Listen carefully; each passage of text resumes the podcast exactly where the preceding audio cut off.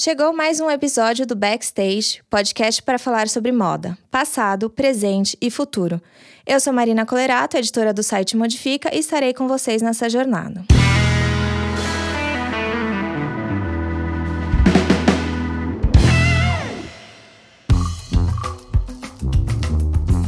Chegamos no podcast Backstage e a nossa convidada, vocês provavelmente já ouviram falar, porque ela já deu entrevista para o Modifica algumas vezes, a gente já conversou com a Dani, eu já estive num evento da Dani, é a Daniela Auler. Dani, primeiro agradecer a presença, a gente estava falando aqui em off que vamos começar 2021 com o pé direito, dentro do possível que esse ano nos reserva. E Dani, eu vou começar pedindo para você primeiro se apresentar um pouco, lembrando que hoje o nosso papo é sobre moda inclusiva, mas é sobre muito mais do que isso, porque é sobre trajetória da Dani, é sobre compartilhamento de repertório que vai para além da moda inclusiva. Então, Dani, primeiro, é, conta um pouco da sua trajetória, como é que você chegou nesse seu contato com a moda inclusiva e talvez depois a gente pode pensar o que, que te faz permanecer, mesmo num cenário tão difícil que é o da moda. Bom, primeiro, Mari, muito obrigada pela oportunidade. É sempre um prazer estar aqui compartilhando, trocando, né, com você. É uma honra. Bom, eu sempre gostei de moda, né, de essa coisa da costura, da minha avó, da minha tia, assim. Então eu lembro sempre das mulheres na minha casa costurando, minha mãe com um tricô. E já na hora de, de estudar, né, de se formar, assim, já tinha um, um pouco assim de, ah, vai estudar para fazer moda, né? Hoje eu tenho 45 anos e eu me formei na primeira turma da Embi Morumbi à noite. Então a moda era um estava começando, né, essa questão de se formalizar. As pessoas ainda entendiam a moda assim só como essa coisa da costura, né? Sem olhar todo esse movimento cultural mesmo que ela tem, né, que ela expressa. E minha família é da área da saúde, e aí eu fui lá lutei, acabei fazendo ciências sociais, hoje eu entendo por quê, mas não, ter, não fiz até o final.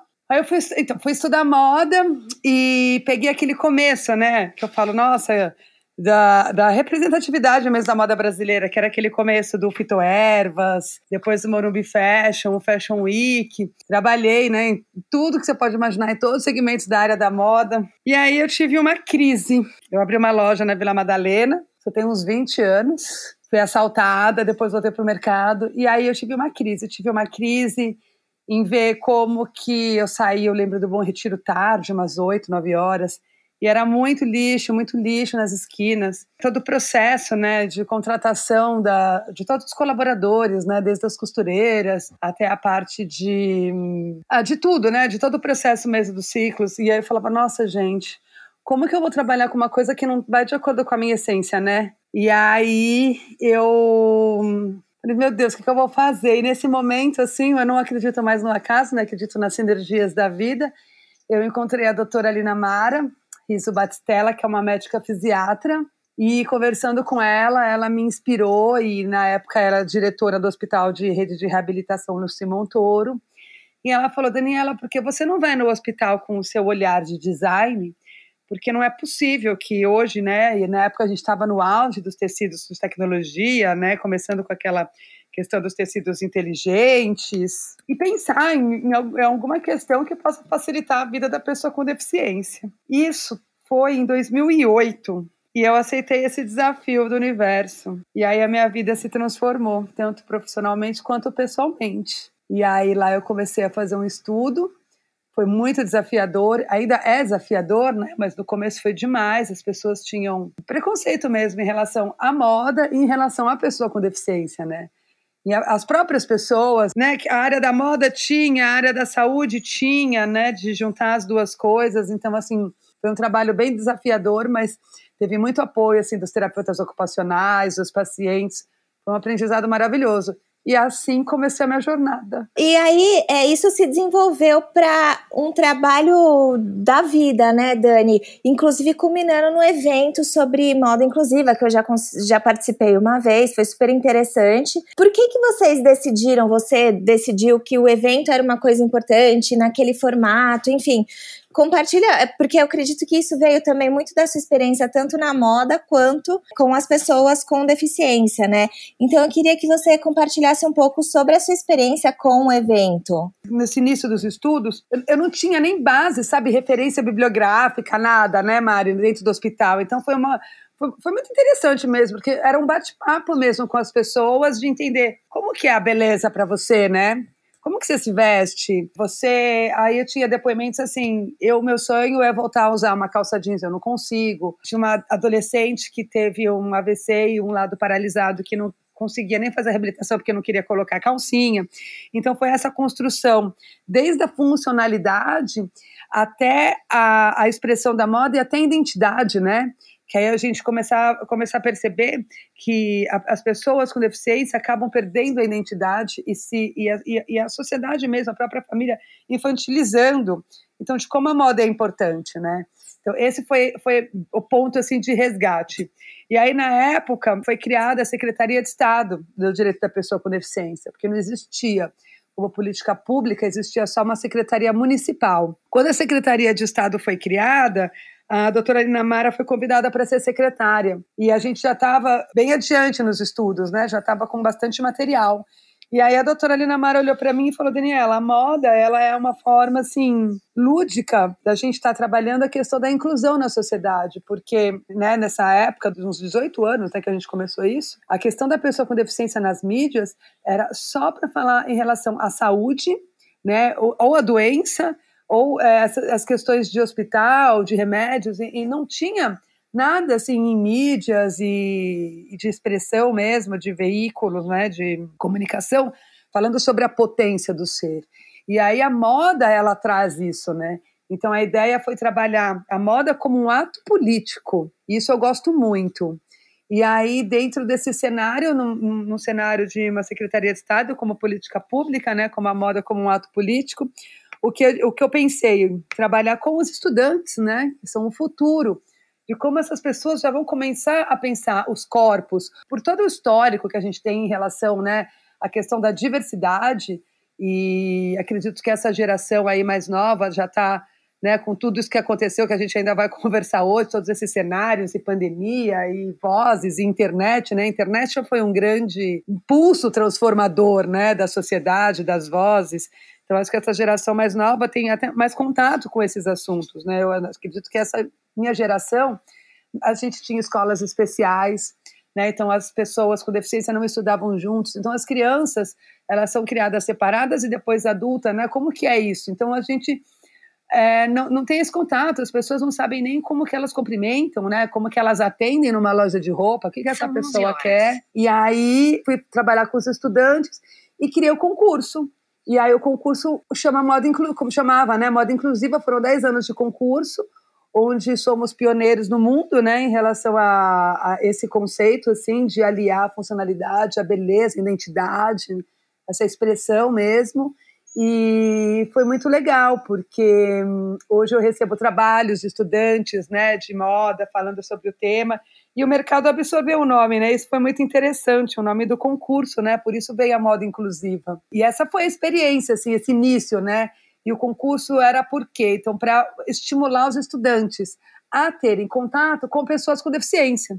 Porque quando você vai criar uma peça, você tem que conversar com a pessoa. É isso que eu acho que é o mais legal da moda inclusiva, é você ter esse contato, né? Você que as pessoas falam, ah, mas onde eu vou conversar com alguém? Como que eu vou saber? É você co-criar junto, né? É co-criação, co-criar junto não que já se fala, né? Mas tipo co-criar, né? Uma rede. Então você vai conversar com o seu público, que é a pessoa com deficiência, com alguém da área da saúde, com a, a costureira. Então, acho que eu, eu gosto da moda inclusiva porque ela tem realmente essa questão da rede, de estarmos juntos nessa construção, né? O, esse orgânico aí. Então, o concurso começou por conta de, de, fazer essa rede entre os estudantes de moda e as pessoas com deficiência para criarem juntos umas pe as peças interessantes, né, com funcionalidades e criatividade para o concurso. Ô, Dani, e teve, tiveram umas coisas que você falou que eu queria é, que você contasse um pouco mais. Primeiro, você falou uma coisa interessante que quando você começou, há 18 anos, acho que é, você comentou, não tinha referência, era, enfim, não, não tinha pessoas falando sobre o assunto, assim, né? Aqui não tinha zero pessoas, mas assim, hoje eu, a gente pode até dizer que ainda é pouco, né? Mas antigamente mais difícil ainda. Então, principalmente nessa parte é, de modelagem, de tecido. Eu imagino que era um universo bastante desconhecido, não só para o mercado no geral, mas para os estudantes, que você até depois trouxe eles para perto de você. Então, é, como é que foi construir essa. Poderia dizer que você construiu sua própria referência bibliográfica, não? Para atuar nesse, me... nesse meio? Então, eu tive muita ajuda da Kátia Castilho, você conhece a Kátia, né? Nossa, a Kátia, eu tenho até que aproveitar esse momento para agradecê-la, né? que ela vem com essa, essa história, né, acadêmica, bibliográfica. E ela, ela, Ju Lopes também, que na época estava morando em, em, Milão também, que ajudou a levar a moda inclusiva para todo esse cenário internacional. E a gente começou a, a construir um guia por, para o concurso, sabe? Então, assim, o que é a moda inclusiva? Mas é impressionante, porque assim, até hoje eu mudo assim, os conceitos, porque ela é tão orgânica, ela vai crescendo tanto, ela vai, ela vai construindo junto, sabe, com, com, com, essa, com essa caminhada, assim. Então, o que eu escrevi, o que era moda inclusiva, assim, né, para mim, na época, há 15 anos, eu já mudei, sabe, Mari? Mas a gente criou um guia do que é a moda inclusiva, como que as pessoas, então, assim, o que, que é legal para um para o cadeirante se vestir, é uma, uma abertura na lateral, é o zíper, é o velcro. A gente queria seguir através dos estudos feitos com as pessoas dentro do hospital para poder ter um guia, porque quando as pessoas iam se inscrever no, no concurso, elas não sabiam nem do que se tratava. Porque você puxava na internet e não tinha nada. E acho que assim começou, como você falou, a ser construída toda essa, essa referência mesmo. Eu sinto que o concurso ele foi um grande fomentador assim do conceito da, da questão da moda inclusiva.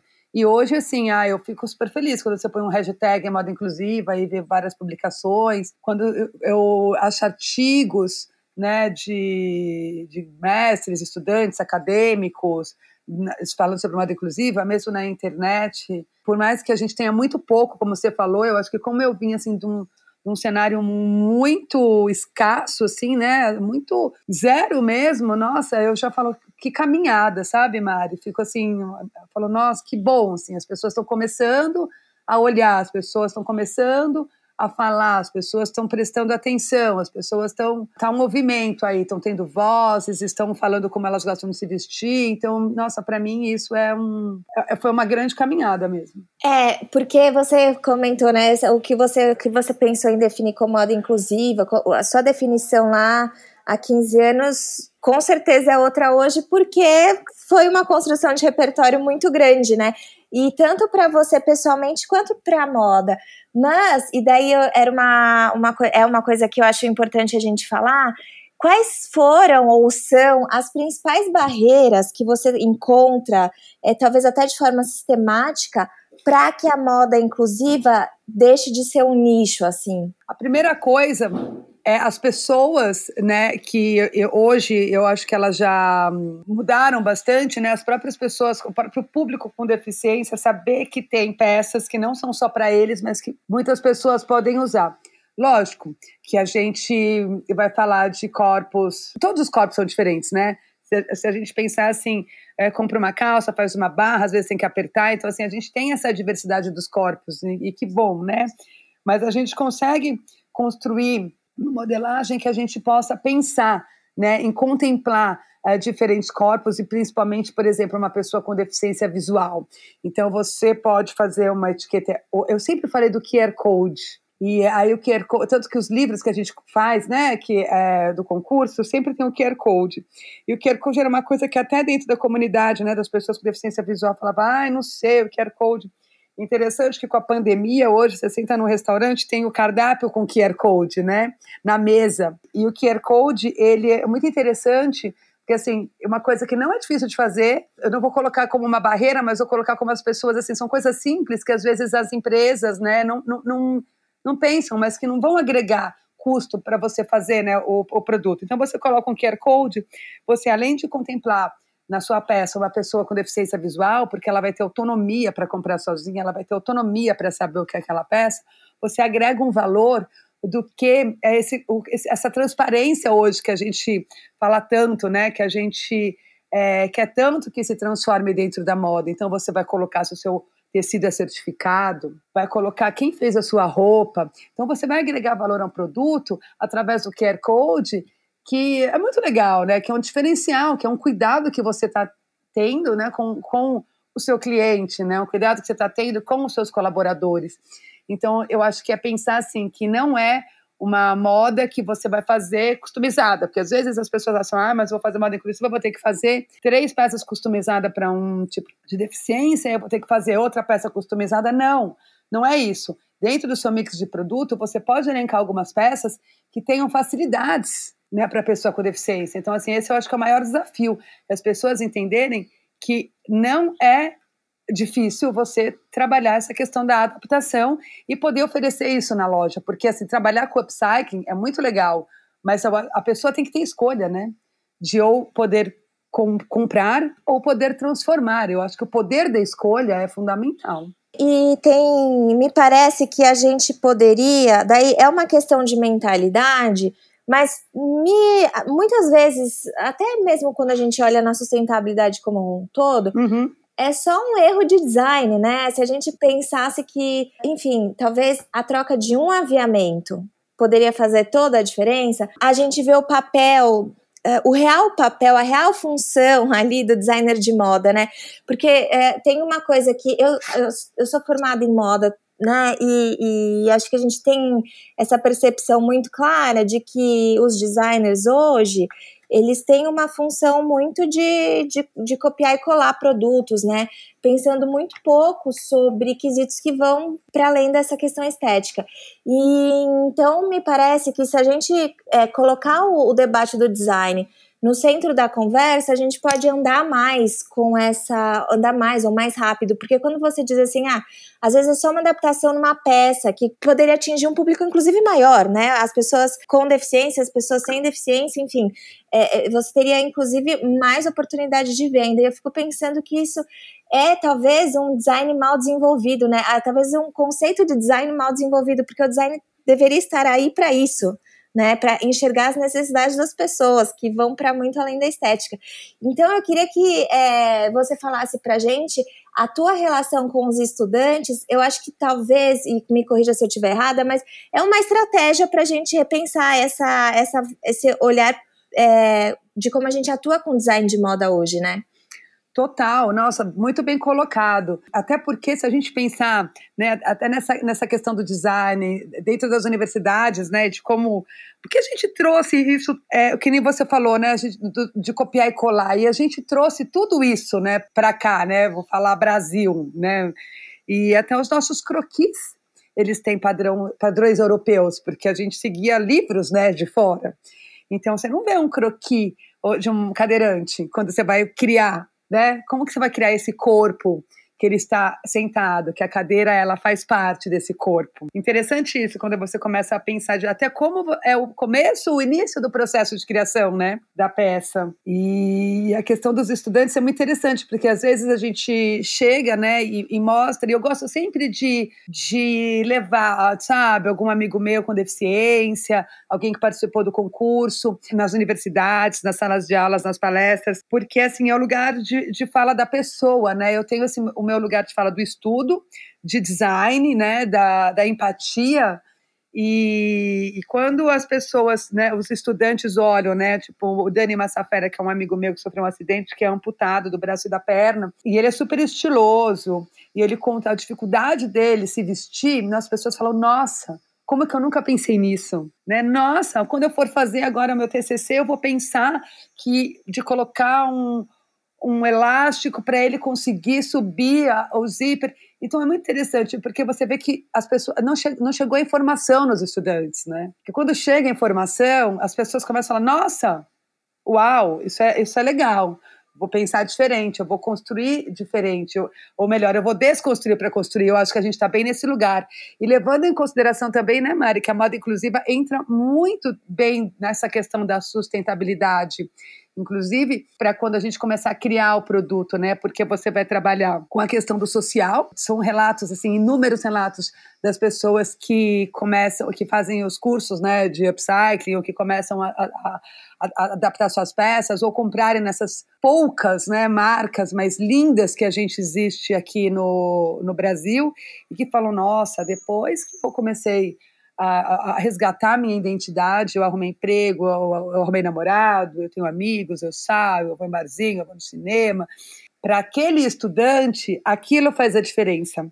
A hora que você tem esse feedback da pessoa com deficiência, o estudante vê isso, ele fala: Nossa, né, eu, eu, eu posso trabalhar a moda como esse papel transformador de, dentro de um pilar da sustentabilidade, né, do pilar social, porque essa pessoa ela vai ser para trabalhar, ela vai entrar né, nessa, né, no, na, na, sociedade, né, ela vai ser incluída, ela vai é, gerar renda, ela vai movimentar. Então, você está trabalhando no social, você está trabalhando no sustentável, porque algumas peças que estão paradas, né, elas estão sendo movimentadas, recriadas através do upcycling também, ou do próprio armário, né, da pessoa com deficiência, que começa a ressignificar e adaptar, então você movimenta, né, essas peças, e, e, o, e o ambiental, né, também, então é o econômico, social e ambiental, então acho muito legal que a moda inclusiva, ela vem com essa questão da sustentabilidade, da cocriação, e eu, eu, sinto que a gente está nesse movimento mesmo, né? De, de, transformar. Ainda não sabemos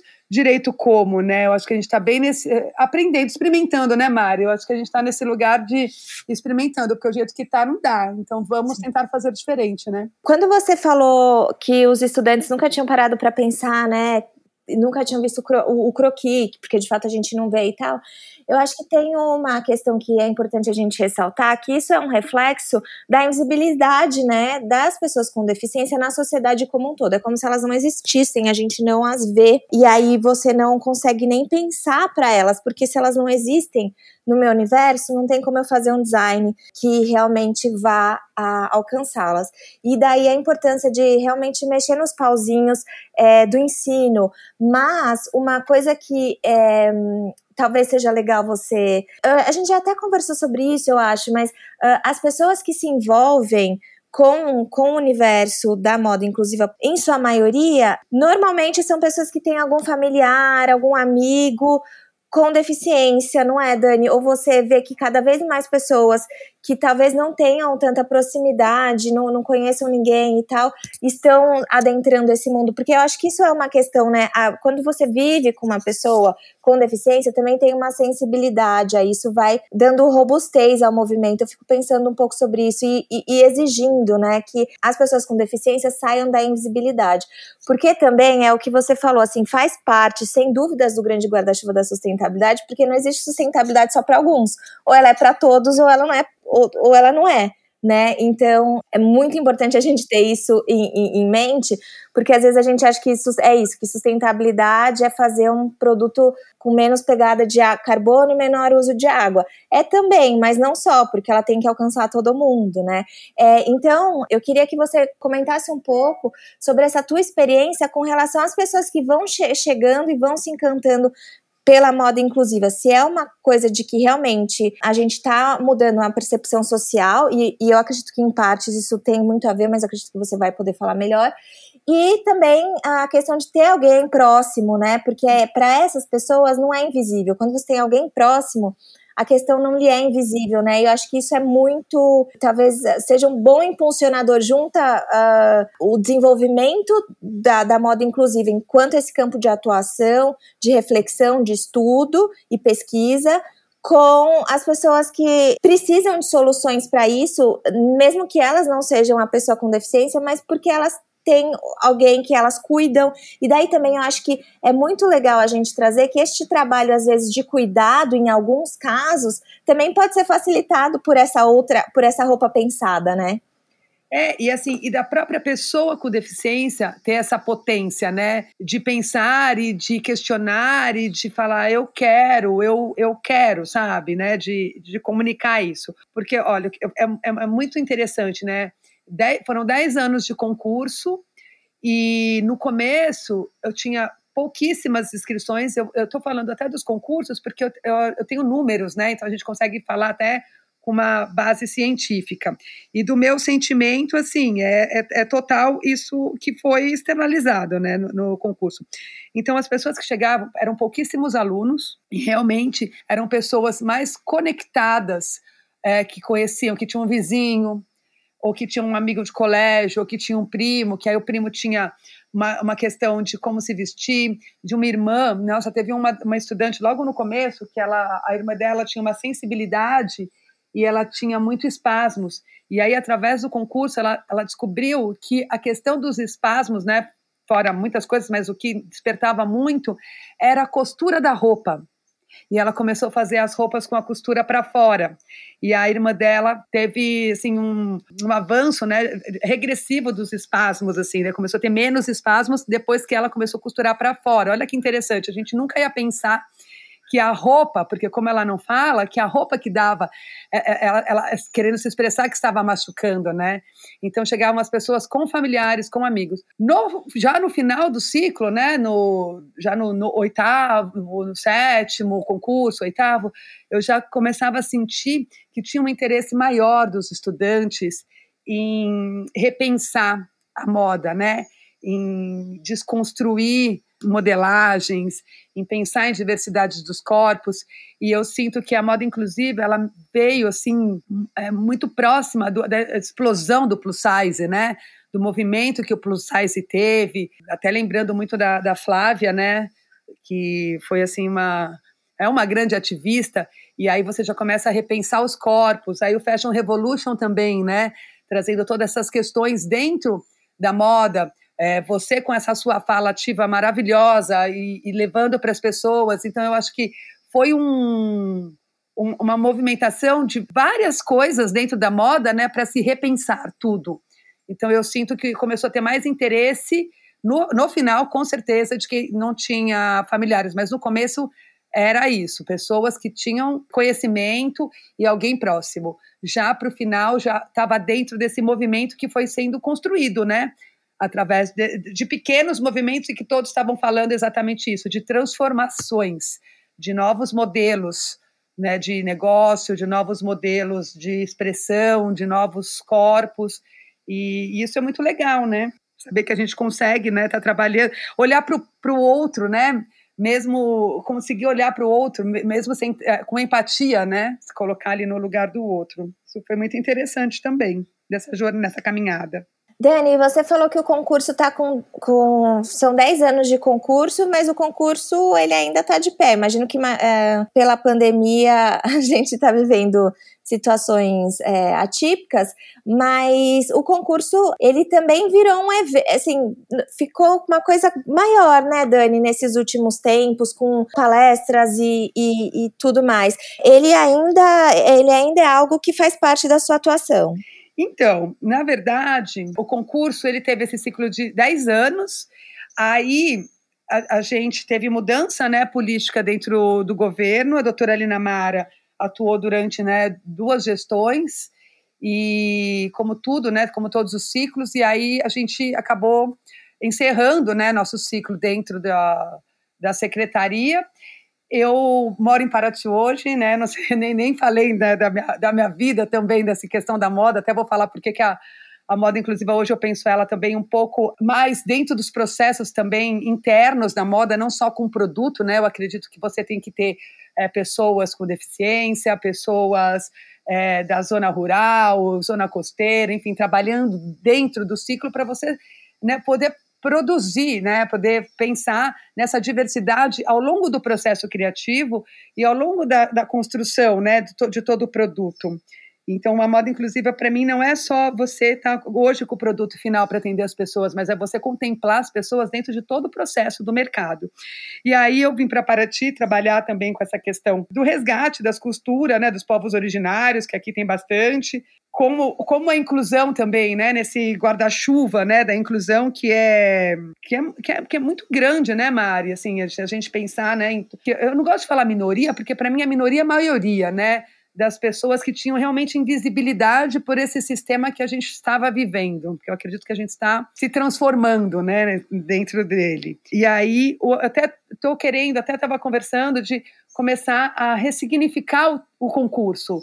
Como que a gente pode fazer esse concurso diferente? Porque quando ele começou em 2008, foi necessário que a gente fizesse um concurso só para pessoas com deficiência, né? Que é o desnivelar para nivelar, né? Para a pessoa olhar e falar: nossa, preciso fazer uma roupa para essa pessoa, né? Hoje eu acho que a gente já pode pensar em corpos para todos também, né? E contemplar, então, num desfile, não ter só um desfile só para pessoas com deficiência, mas que essa pessoa com deficiência esteja contemplada dentro de uma marca, né, num, num desfile nesse novo cenário também da pandemia. Mas eu estou querendo, sim, e deixo aí até o convite para quem tiver ideias, sugestões de construções de um novo modelo aí de concurso para a gente estar tá trabalhando. É, sim, porque eu acho que tem uma coisa de, da necessidade contínua de reinvenção conforme as coisas vão mudando também, né? Do... e isso, isso eu acho que é uma das, das dificuldades da gente que trabalha com a moda, mas que de alguma forma precisa estar com esse contato constante com as pessoas e, e alcançando mais pessoas, que é como é que a gente se reinventa, né, para é, trazer um debate que ele precisa ser contínuo e dentro da, das suas possibilidades eficaz.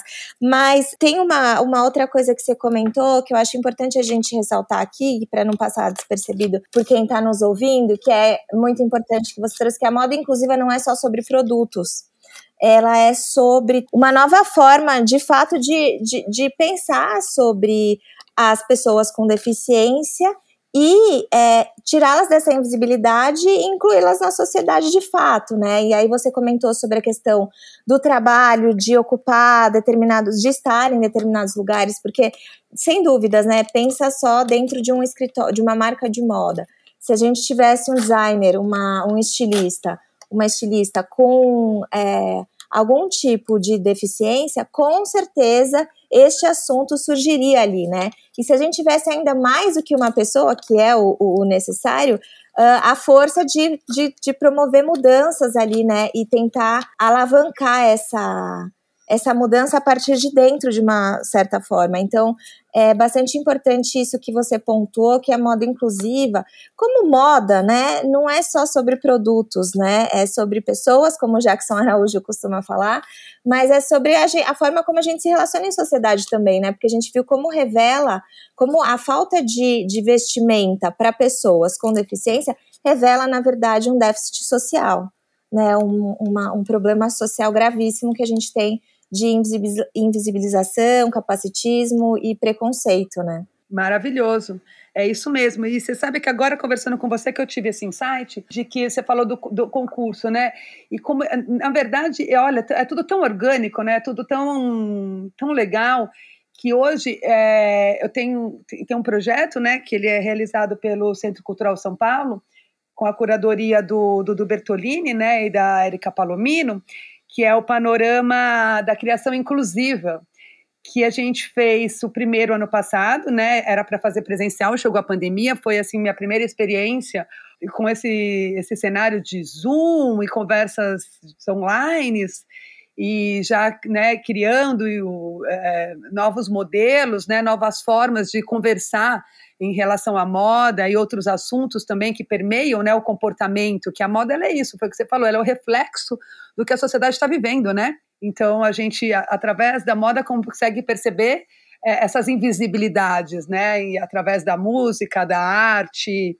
E aí a gente tem esse projeto que a gente vai fazer esse ano de novo.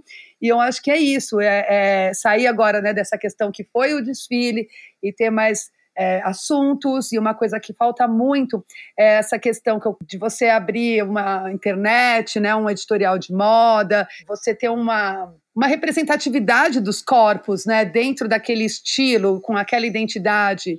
É difícil a gente ver isso, né? Hoje, ainda com, a, com essa questão do Instagram, das mídias sociais, a gente teve na pandemia um crescimento muito grande de formadores de opiniões com deficiência em relação à moda. Eu fiquei muito feliz, sabe, em ver como isso movimentou, como as pessoas tiveram vozes e foram à frente das câmeras e começaram a mostrar como elas gostam de se vestir, falar suas, suas verdades, né, e falar sobre a identidade, falar de como elas se expressam. Então, é, é, é bem esse, esse lugar aí da, da moda mesmo. Dani, e conta para a galera que está ouvindo onde as pessoas podem saber mais sobre seu trabalho, sobre moda inclusiva, enfim, de, deixe refs e arrobas. Bom, tem o arroba da moda inclusiva, mas eu como uma não digital, preciso até de ajuda. Eu acabo postando mais assim no meu pessoal, né, questões assim sobre a moda inclusiva, que é o arroba Dauler, né? D-A-U-L-E-R. Tem o arroba moda inclusiva, e aí lá eu tento pegar, sabe, assim, as informações que eu acho interessantes. Hoje tem pessoas maravilhosas com deficiência falando sobre o capacitismo, falando sobre identidade, falando sobre moda, falando sobre upcycling. E aí eu tento colocando né, essas falas dentro do dentro da minha página mesmo, né? Fazer tipo um colocar os, os pontos importantes assim que eu consigo ter acesso para um, compartilhar, né? Para dar essa mais voz, né, como os aliados, né? Outro dia a gente estava conversando e aí eu deixo também uma dica de um documentário maravilhoso que é o Creep Camp, que ele foi dirigido pelo Obama, tem na Netflix que é o começo da história, né? Das pessoas com deficiência e da luta das pessoas com deficiência nos Estados Unidos. E aí eu sinto que nós, assim, designers e, e pessoas que não têm deficiência, né, pelo menos hoje, porque a deficiência, hoje como a gente fica até mais tempo, né, vivendo, acabamos ficando mais, mais, mais velhos, né, tendo problemas no olho e de locomoção e com a idade acabamos até se tornando, né, deficientes em algumas mobilidades e aí da gente ser, ser, aliados, né? Então nós somos aliados e de compartilhar essa informação. Então eu sinto assim um propósito de, ter esse compartilhamento das informações da fala das pessoas com deficiência, essa aliada, né?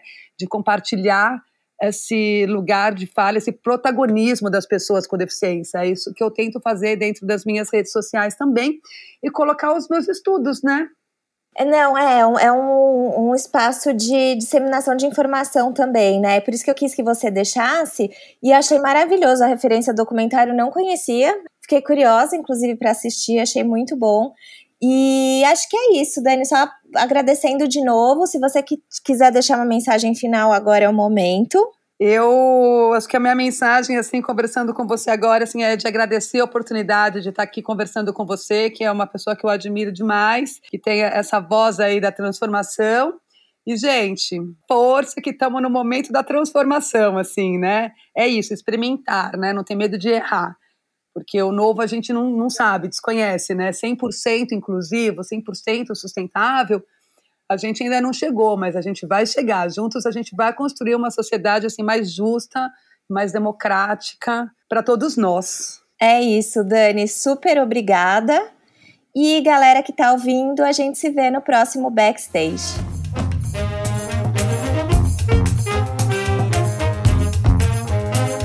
Podcast Backstage é uma produção do Modifica. Se você gosta de ouvir este e nossos outros podcasts, não esqueça de assinar o Clube Modifica. Colaborar financeiramente com o jornalismo independente é a melhor forma de manter nosso conteúdo livre de paywall e com cada vez mais qualidade. Lembrando que quando você colabora com o Clube Modifica, você remunera uma série de profissionais que fazem o Modifica acontecer. Acesse modifica.com.br/apoie e saiba mais.